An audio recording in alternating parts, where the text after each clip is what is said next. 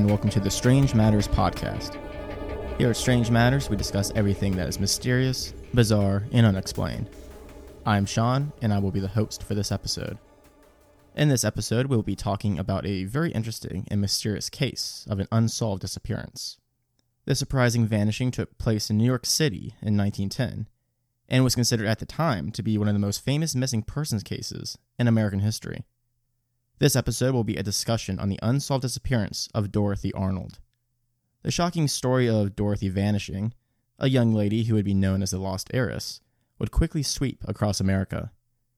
No one could answer the burning question how did this friendly, popular, and wealthy woman simply disappear from the world while walking down a busy city street in the middle of the day? A great summary of this case can be quoted from a 1932 newspaper article that I found, written about the mystery, and it goes on a crisp December day in 1910, Dorothy Arnold walked out of the pages of life and left behind her a mystery that outdoes fiction. There have been a thousand theories, a million rumors, but not one shred of real evidence which might explain where she went, how she went, or why. Within this episode, I will go over the events leading up to the disappearance, the unusual investigation that followed, and the variety of theories and rumors that sprung up as the mystery of this missing New York City socialite became the case of the nation. So let's start diving into this mysterious case. Dorothy Harriet Camille Arnold was a young lady who went missing in the winter of 1910. And it is an interesting case in both how she quickly vanished, but also how her disappearance was handled by her prestigious family. This mystery was a suggestion sent in to one of our listeners, Ellie, so thanks a lot, Ellie, for sending us this idea.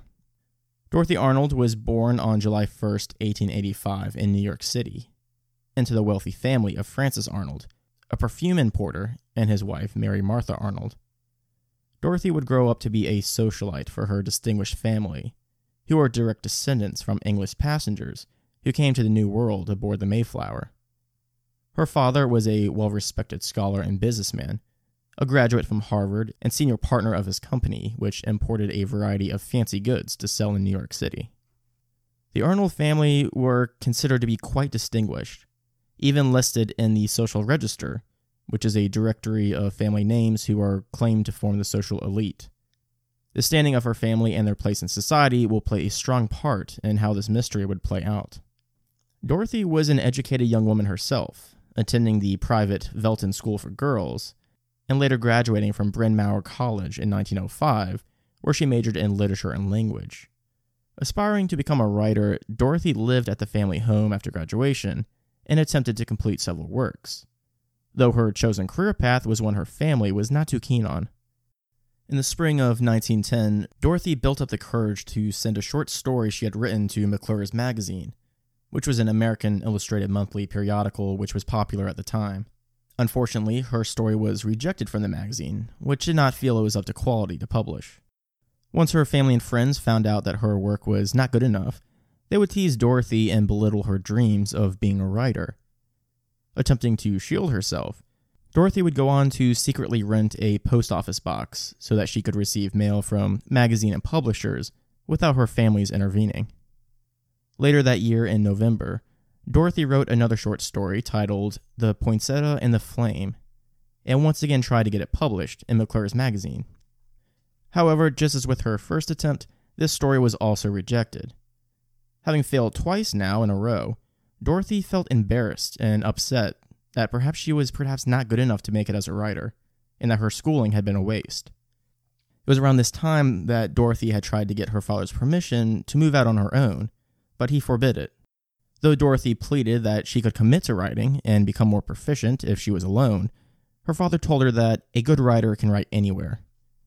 So Dorothy would continue to live at home and would continue to have no success publishing any of her works. Some weeks after receiving her second rejection letter, Dorothy would leave her house on one particularly fateful day. It was December 12th, 1910. Dorothy told her mother that she had plans to go out looking for a dress to wear to her little sister Marjorie's debutante party. Her mother, Mary, replied that she could go out with her to help pick out a dress, but Dorothy declined and instead told her that she would be fine, but would in fact call the house if she needed a second opinion before setting out. Dorothy would leave the house at around 11 a.m. that morning, and according to her family, she was carrying about $25 in cash, equivalent to $614 in modern time. Dorothy's route that day took her from her home on 79th Street down to the Park and Tilford store at 5th Avenue and 27th Street, about an hour long stroll. There at the food and grocery store, Dorothy charged half a pound of chocolate to her account. Now, it's quite a long distance to walk for sweets, but according to an advertisement I found from the time, Park and Tilford had the highest quality chocolate and candies of high purity and excellence. So perhaps Dorothy only wanted the best. A clerk there at Park and Tilford's store remembered selling the chocolate to Dorothy at 1:45 p.m., close to 2 hours after she had left her family house. The clerk, when later questioned, remarked that nothing felt odd about the encounter and that Dorothy seemed to be in high spirits. After this, Dorothy walked a short distance to Brentano's bookstore, where she would purchase a humorous book called Engaged Girl Sketches. The clerk at Brentano's also would later mention that Dorothy was courteous, and again would say he did not pick up on anything unusual or noticeably strange about her behavior. Interestingly, while leaving the bookstore, Dorothy happened to come across one of her close friends, another young lady by the name of Gladys King. Gladys would later reveal that Dorothy and her would spend a few minutes discussing Marjorie Arnold's debutante party, and once again said that Dorothy was friendly and did not show any signs that she was in distress or disturbed in any way. Gladys said farewell and went on her way. But remember during their goodbyes, Dorothy saying she was going to walk through Central Park on her way home. Gladys waved at Dorothy as she left, last seeing the young woman on 27th Street around 2 p.m. Later that evening, Francis and Mary Arnold began to grow worried when Dorothy had still not shown back up at the house and had not called in either, something very uncharacteristic to their daughter. Francis tried calling around to several of Dorothy's close friends, asking if they had seen her or knew her whereabouts. However, none of them had any clue as to where she was. One of these friends, Elsie Henry, remained concerned and called the Arnold home late that night, after midnight, to see if Dorothy had ever returned. Elsie was told by Mary Arnold that Dorothy had in fact returned and was at home. Elsie was very relieved to hear this and asked to speak to Dorothy for a few minutes. However, Mary grew flustered on the phone and reluctantly said that Dorothy had a bad headache and had gone to bed early.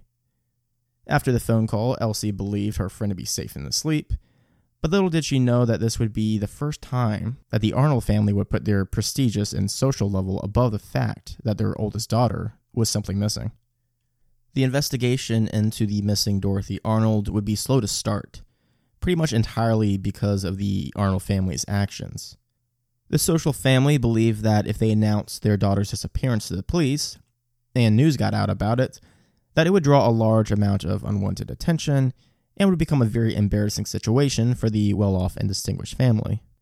Apparently, the thought of their daughter being kidnapped or lying dead somewhere in Central Park was less threatening to Francis and Mary Arnold than errant gossip at the country club. It would take several weeks, in fact, of having no news about Arnold and lying about her whereabouts to those who ask, before the Arnolds finally broke down and reported her disappearance to the police. However, before that time, the family did try to take matters into their own hands and sought out someone who could help, but more importantly, be discreet about it. John Keith was a lawyer and a close friend of Francis Arnold. The day after Dorothy had not come home, John had been called over to the house, where he was informed of the missing daughter. John Keith was given permission to look into Dorothy's room for possible clues to her whereabouts. So he inspected her room and tried to find anything to give an indication of where she was, or even just her state of mind during the time that she vanished. During his search, John found that nothing of importance of Dorothy's seemed to be missing, all of her clothes were accounted for, and no expensive belongings or traveling items were gone. While looking through her mail and letters, he found that several of them displayed foreign postmarks. He also found two folders for transatlantic steamliners on her desk, and both of these clues would later be used to come up with one possible theory regarding Dorothy's fate. One interesting aspect of John Keith's search was when he checked out the fireplace in Dorothy's room. He could make out what looked like a number of papers had been recently burned in the fireplace. From the scraps that could be recovered, it appeared that the burnt papers were the charred remains of Dorothy's manuscripts for the short stories that she had sent in to McClure's magazine. There are several theories on their own regarding the burnt works found in the fireplace. The most obvious conclusion is that Dorothy threw her own writing in the fireplace due to the depression and embarrassment caused by her two rejections for publication. However, there are also some who believe that it was not Dorothy who burned the papers, but rather her parents. Based on their actions already, it isn't too far fetched to believe that Francis or Mary attempted to burn these stories and rejection letters in an attempt to make sure that this part of the story did not get leaked. It was troublesome and embarrassing enough for the Arnolds to be in a predicament of having a missing daughter. Perhaps they would feel even more shame if it came out that she was a failed writer. In any case, John Keith would spend the next two weeks combing the city looking for any sign of the missing girl. He visited all the hospitals, morgues, and even jails around the city, but his search remained fruitless. He would even expand his search to several neighboring major cities, like Boston and Philadelphia. Still, no sign of Dorothy could be found. Frustrated and realistic about the limitations of his one man search, and suggested that they hire the legendary Pinkerton Detective Agency. The Pinkertons took the case for the right amount of money and immediately went to work, searching all the areas around the city that Dorothy had been known to frequent to ask questions. The investigators interrogated current and past friends, classmates, and acquaintances of Dorothy and the Arnold family. But still, they couldn't find anyone who had seen her since the afternoon of December 12th.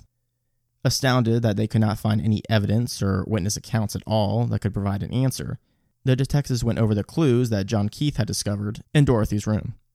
After seeing the written letters that Dorothy had received from overseas, the detectives came up with a possible theory. They believed that Dorothy might have planned and schemed a way in which she was able to sneak away from her overbearing and elitist family and travel to Europe to elope with an unknown lover. Shifting their focus, several Pinkerton agents were shipped over to Europe to see what could be found. Recent marriage records for several countries were looked through, but none matched Dorothy Arnold, though they acknowledged it could be possible that she had adopted an entirely new name and persona. Agents also kept a lookout for steamliners that arrived in several European ports that had shipped from America, searching for any woman who matched Dorothy's description. Just as with every other avenue of investigation, however, there were still no clues to be found across the Atlantic. After weeks of fruitless searching and the ideas and theories beginning to dry up, the Pinkertons and John Keith finally persuaded the Arnold family to contact the police and file a report for their missing daughter. The police, already fighting an uphill battle since so much time had passed since the disappearance, wanted to get the word out to as many as possible. The police wanted the Arnolds to hold a press conference so that all the news outlets could publish a story of the missing woman. Francis Arnold resisted at first, as making his daughter's disappearance the public news of the town was the exact opposite of what he wanted. Eventually, though, he did give in, and the press conference was put together on January 25th, and the word would finally get out to the city about the fact that Dorothy was missing six weeks after her disappearance. At that press conference, Francis Arnold announced the news that Dorothy was missing to the gathered reporters, and also put out a $1,000 reward to any relevant information, a reward that would be the equivalent to $25,000 today. After his statement was made, the floor was open to the reporters to ask any questions. One of the reporters asked Francis if it was possible that Dorothy had simply run off with a man that she otherwise would not have been able to date, due to the strict and exclusive social standards of the family. Francis grew angry at the question, saying, I would have been glad to see her associate more with young men than she did, especially some young men of brains and position, one whose profession or business would keep him occupied. I don't approve of young men who have nothing to do. This quote was a bit confusing at first for the reporters, but after digging into Dorothy's past, it soon made sense. It would seem that Francis Arnold's anger about lazy men was a reference to George Griscom Jr. George was an older man who had met Dorothy while she was attending Bryn Mawr College. The two unlikely pair would soon become romantically involved. George was an engineer who came from a very wealthy family based in Pennsylvania. It was eventually discovered that just a few months before the disappearance, in September of 1910, Dorothy had left her home and told her parents that she would be visiting a former college classmate in Boston. This was actually just a lie, as Dorothy actually spent a week living with George Griscom at the Pittsburgh hotel that he was living at. Francis and Mary would be alerted to this secret rendezvous when they found out that Dorothy had taken $500 worth of jewels from the family and pawned them for only $60 in order to have enough money to allow her to spend the week with her new lover. Once Dorothy was back home, her parents scolded her and told her that she was not to see George ever again, as they found the idea of a man nearly twice her age, who was staying in a hotel living off his family's wealth, to be an unsuitable match to their daughter. Despite the forbidding warning of her parents, Dorothy once again went against her family's wishes and would meet up with George Griscom in secret one last time in November, shortly before the older man would leave to go on a European vacation with his parents, and a few weeks before Dorothy's disappearance. Many would believe that George had to have something to do with Dorothy's disappearance. It would certainly seem to fit several of the theories that had already been established by John Keith and the Pinkerton detectives. It could be that Dorothy ran off so she could be with George, a man who her family despised. By vanishing, she could try and start a new life with her lover, perhaps using a separate identity. Also, the fact that George was vacationing in Europe when all this went down could be another clue. Remember that Dorothy had several letters postmarked from Europe in her bedroom, along with several pamphlets for steamliners that could cross the Atlantic. Seeking to crack open the mystery and finally find their missing daughter, the Arnolds sent a telegram to Florence, Italy, where George Griscom and his family was staying at the time. Francis and Mary Arnold asked George for information about their daughter's whereabouts and what he knew of her disappearance. However, in the reply message, George denied knowing anything at all about Dorothy's location nor did he even know that she had gone missing. This was not a satisfactory answer for the Arnolds. Several weeks later, Dorothy's mother Mary and her brother traveled overseas and tracked down George in Italy. Surprising him in his hotel room, the pair angrily questioned the man, demanding to know the truth of what he was holding out on. George stuck by his original answers, though, and despite the heated exchange, he again told his side of the story that he had not seen Dorothy since he had left America and that he had no idea that she had gone missing. Still not trusting the man, Mary Arnold demanded that he give her the letters that her daughter had sent to him while he was on vacation. George also brushed this off, saying that nothing of relevance were in the letters, and furthermore that he had disposed of them a while ago anyways. Mary Arnold was forced to return to America, having gained no new information at all, and the investigation continued spinning its wheels with nothing to go on. A month later, the Griscom family would return to the United States, and George would hold his own press conference, where he stated that he terribly missed Dorothy and was worried, and also dropped the announcement that the two would be married whenever she was found, on the one condition that he was granted permission by the parents.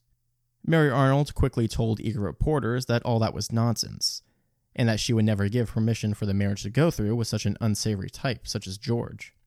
Some believe that this was merely a publicity stunt so that George could attach his own name and face to the popular mystery, as well as a way to distance himself as a suspect.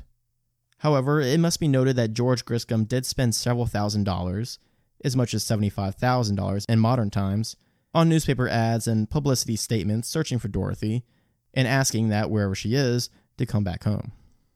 There are conflicting feelings on George Griscom in terms of his role and involvement in the disappearance. Did Dorothy and he have a secret plan to meet up so they could finally be together? It would seem unlikely, given their past, that any such thing could ever be accomplished. There would be just too many people looking at him and digging into his life to get away with such an elaborate plan, even if Dorothy did change her name. Also, the fact that he would spend a good deal of his own money on advertisements looking for Dorothy seems to show that he really was searching for her. Unless he was content with wasting a whole lot of his money to simply put up a facade when in reality he was with her all along. Otherwise, there's not a whole lot to connect him to the disappearance. There's basically no evidence pointing towards a motive considering foul play on any kind. So the question comes down to whether he was in contact and scheming with Dorothy to allow her to vanish, or was he just on a relaxing vacation, having a good time in Italy when his secret girlfriend just happened to disappear, and he really did have no clue what was going on. In any case, now that the George Griscom Jr. lead had dried up, there wasn't really any further clues or evidence the police could come up with. So, all that was left was to deal with the numerous rumors and theories that spread after the investigation slowed down. There were many calls from people all over the United States, claiming that they had seen a sighting of the missing woman. This was mainly due to the fact that the police had spread pictures and paperwork about the missing woman from New York all across North America.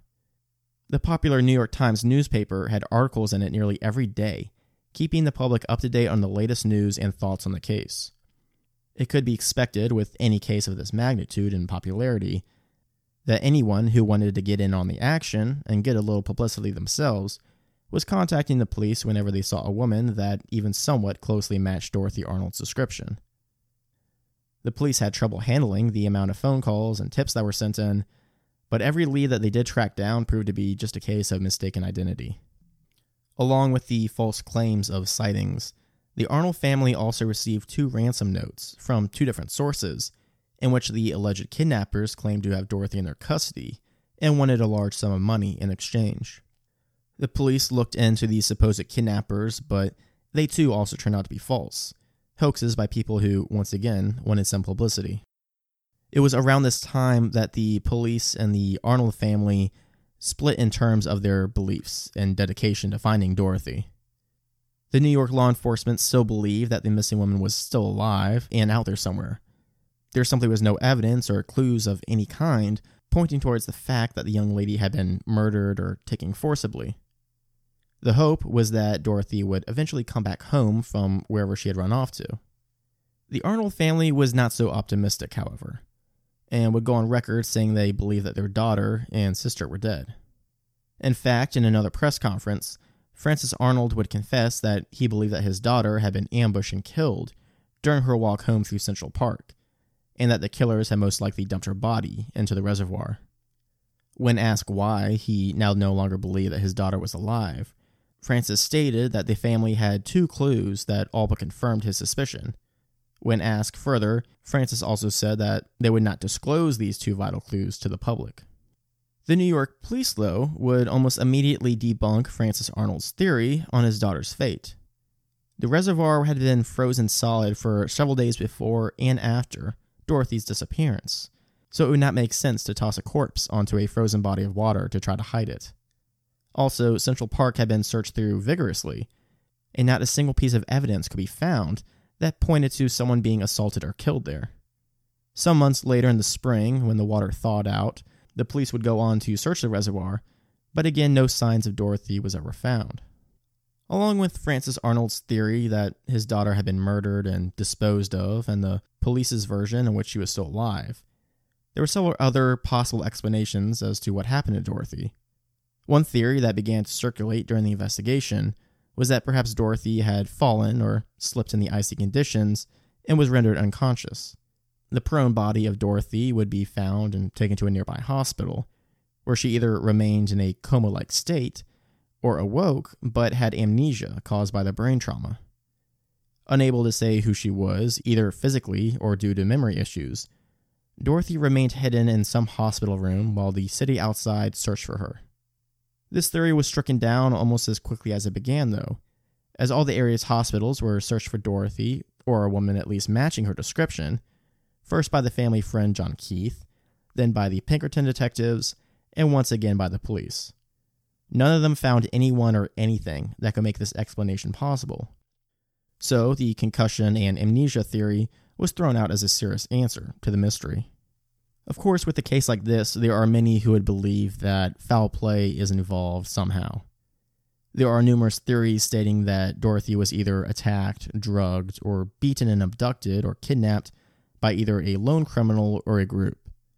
It does make sense in a way. There are plenty of other cases that we know of of innocent and random people suddenly being taken and captured by a disturbed individual or pair. Perhaps Dorothy was murdered and her body taken away just like her father believed or maybe her abductors were keeping her alive for ransom and monetary plans, or maybe for something even more cruel and sadistic. There are several major issues with this theory, however. One problem is that Dorothy was last seen in the middle of the afternoon on a busy street in a part of the city not known for criminal activity. It's hard to imagine that a young woman could be forcibly and possibly violently ambushed and abducted on a busy city street without a number of people noticing. Francis Arnold believed his daughter was taking in Central Park, but it isn't even clear that she actually walked through there. It is only known that was her intended destination because Dorothy mentioned that route to her friend Gladys King. Perhaps she changed her mind and took a different route, walking on some other streets. It's impossible to say. However, the police and many others found it hard to believe that an abduction of any kind happened in that part of the city in the middle of the afternoon, and as such was also not considered as being one of the likelier answers. George Griscom Jr., Dorothy's private romantic interest, would soon come back into the picture with his own thoughts on the missing woman's eventual fate. George theorized that it could be possible that Dorothy had broken down and committed suicide. His reasoning behind that was his belief that his girlfriend grew depressed and despondent due to the continued rejections of her short stories and the failure of her career as a writer. George claimed to have an inside look at Dorothy's depression that others did not. And one of the letters that she had sent to him expressed her feelings, saying, McClure's has turned me down. Failure stares me in the face. All I can see ahead is a long road with no turning. Mother will always think an accident has happened. This ominous statement can certainly give an impression that Dorothy did have something in mind about ending it all due to her failures in her short lived writing career. It is interesting how George never mentioned this before or turned over the letter earlier in the investigation, especially when Mary Arnold traveled all the way to Italy to specifically ask about any letters sent to him. Also, though it may just be a crazy coincidence around this time, Andrew Griscom, a cousin of George, took his own life by jumping from an ocean liner returning to America after he had been turned down by a wealthy English governess. While some might think there's some kind of strange connection between his cousin's suicide and perhaps Dorothy's suicide, most likely this was just a strange occurrence and a coincidence. The suicide angle was eventually picked up by others close to Dorothy, though, including some of her family members and close friends. According to the Arnold's version, though, it wasn't her nowhere career that would cause her breakdown, but rather her troublesome and faltering relationship with her lover, George Griscom.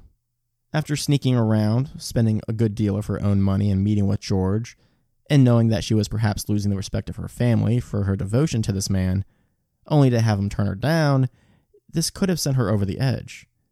George Griscom, of course, denied any trouble in their relationship, again stating that his eventual intention was to marry Dorothy. The police investigators did not really fully support the suicide theory, though it perhaps did hold more weight than the foul play explanation. While Dorothy's family and close ones would believe she was either murdered or took her own life, another rumor came about that would soon grow to become one of the most popular theories. In this line of reasoning, the thought is that Dorothy found out that she was pregnant, most likely as a result of her and George Griscom's romantic involvement perhaps fearing the consequences of carrying a baby out of wedlock, especially with a man that her family did not approve of. Or maybe even George confessed that he didn't want to raise a baby with her. In any case, Dorothy became convinced that she could not have the baby.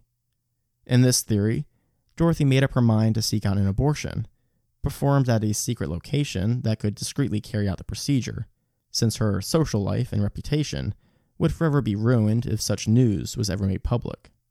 Though this theory was popular in the gossip circles around the city, the family denied any such rumors that their daughter was pregnant. The abortion explanation would pick up steam a few years later, though, when an illegal abortion clinic was raided by the police. This underground clinic became notoriously known as the House of Mystery, as reportedly several young women who went in there to have the procedures done were never seen again, perhaps dying as a result of the operation. One of the doctors who had worked at the clinic confessed to the police that Dr. Meredith, who ran the clinic, had confided to him that he had worked on Dorothy Arnold in secret, and that she had died after experiencing complications from the abortion procedure. This doctor would inform the district attorney that multiple women had suffered the same fate, and that the clinic would simply burn their bodies in the furnace to get rid of any incriminating evidence.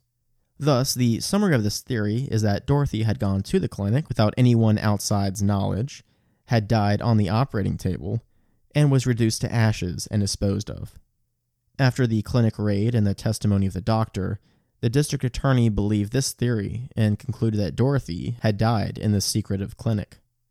Francis Arnold went public stating that this explanation was ridiculous and absolutely untrue, as there was no evidence that she was ever pregnant and the only thing connecting her to this clinic was this one disgraced doctor. George Griscom would also agree, saying that Dorothy was not pregnant with this child. Despite the strong conviction of the Arnold family that this theory had no basis in truth, it was still considered one of the more likelier and realistic explanations, and also one of the juicier answers that could be told in gossip and the social life of the city. Lastly, there is one argument that ties in several different theories intertwining in one complicated explanation as to what happened to Dorothy Arnold. This theory came to light in 1916 when a criminal and felon, Edward Glennorris, made a confession to the police while serving time in a prison in Rhode Island. Edward claimed that he had taken part of a criminal endeavor in which he was paid several hundred dollars in exchange for helping get rid of a young woman's body in December of 1910. Edward's story is a bit convoluted, but starts when he was contacted by a fellow criminal that only went by the nickname Little Louie. This Little Louie hired Edward to drive a woman across the state of New York to dispose of the body. Edward agreed and drove himself and Louie to a secluded spot where they met two mysterious men. One of the men was only referred to as Doc by his companion, who was a wealthy and well dressed older man. According to Edward, his memory of this upscale individual closely matched the description of George Griscom Jr. The two men handed over the body of the unconscious woman, and Edward and little Louis loaded the body in the trunk and set out. During the drive, little Louis confessed to Edward that the woman's name was Dorothy. Edward would also describe a ring that he saw on the woman's index finger, a description which closely matched one of the known rings that Dorothy owned, which was not found in her possessions in her bedroom after the disappearance. The next day, the man only referred to as Doc arrived to inform the men to finish the job. This Doc told the men that the poor woman had unfortunately died at her home during an operation. Edward and little Louis wrapped the dead body in plastic and drove to a dilapidated house in New Rochelle, burying the woman in the cellar. So, this theory is a pretty fun and interesting way to explain Dorothy's fate, tying in several of the key players and taking ideas from other established rumors. This theory combines the idea that George Griscom was involved, along with the underground failed abortion procedure, and also the criminal element used to dispose of the body. However, it must be said that all of this reasoning relies entirely on the word of a convicted felon. George Griscom obviously denied any such allegations that he had hired men to get rid of Dorothy's body. None of the doctors at the raided clinic agreed that such an enterprise would be taken. As previously stated by one of the doctors, any woman who died would simply be incinerated at the on site furnace. There would just be no need to hire thugs to get rid of a body, especially one as high profile as Dorothy Arnold. Also, the police would go and investigate the areas mentioned in Edward Glennorris' story, and though they thoroughly searched cellars of houses in the area that Edward mentioned, no bodies were ever found. It would seem that this entire explanation was all just based on the imagination of an imprisoned criminal, perhaps wanting to get in on the publicity of the case and make a name for himself. As we have seen countless times before, and even covered previous examples in other true crime cases, covered here at Strange Matters. In any case, the police were growing tired of chasing down these outlandish claims and rumors, as each claim that arose that gave a new explanation had not a single shred of evidence to back it up. Two months after Dorothy's disappearance, the Arnold family received a postcard showing a New York City postmark. The card displayed a simple message I am safe, and the postcard was signed Dorothy. Francis Arnold admitted that the handwriting looked to be a close match to his daughter's, though he also believed that anyone could have worked at copying the style of Dorothy, as there had been several examples of her writing that had been spread in the newspapers. As far as the Arnolds and the police were concerned, this letter was as much as a hoax as the earlier fake ransom notes had been. It is pretty sickening to think of people who would take the time to send a fake kidnapping letter or postcard trying to match the missing woman's handwriting just to get a reaction out of the family, and doing it all for a joke or a prank. Soon after this latest hoax, the police admitted that they were frustrated and just lost in the investigation of this case. After all the time had passed, there was still absolutely nothing to go on, only a continual stream of fake sightings and countless rumors sprouting up.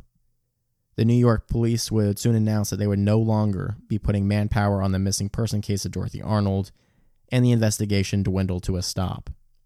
The police commissioner, William Flynn, was quoted as saying, The girl has now been missing for 75 days, and in all that time, not a single clue has been found that was worth a name. We have no evidence that a crime has been committed, and the case is now one of a missing person and nothing more. The police would occasionally look into tips sent in or reported sightings, but just as with every other potential lead, nothing would ever lead to Dorothy. And interest and optimism in finding her ever again would fade with each passing day. As time went on, there would be more calls reporting sightings, more hoax letters sent to the family claiming to be Dorothy. And as with every previous iteration, these were also just plain false and misleading. The Arnold family would eventually give up hope that their daughter would be found, and even more so that any answer would ever come out of the mystery.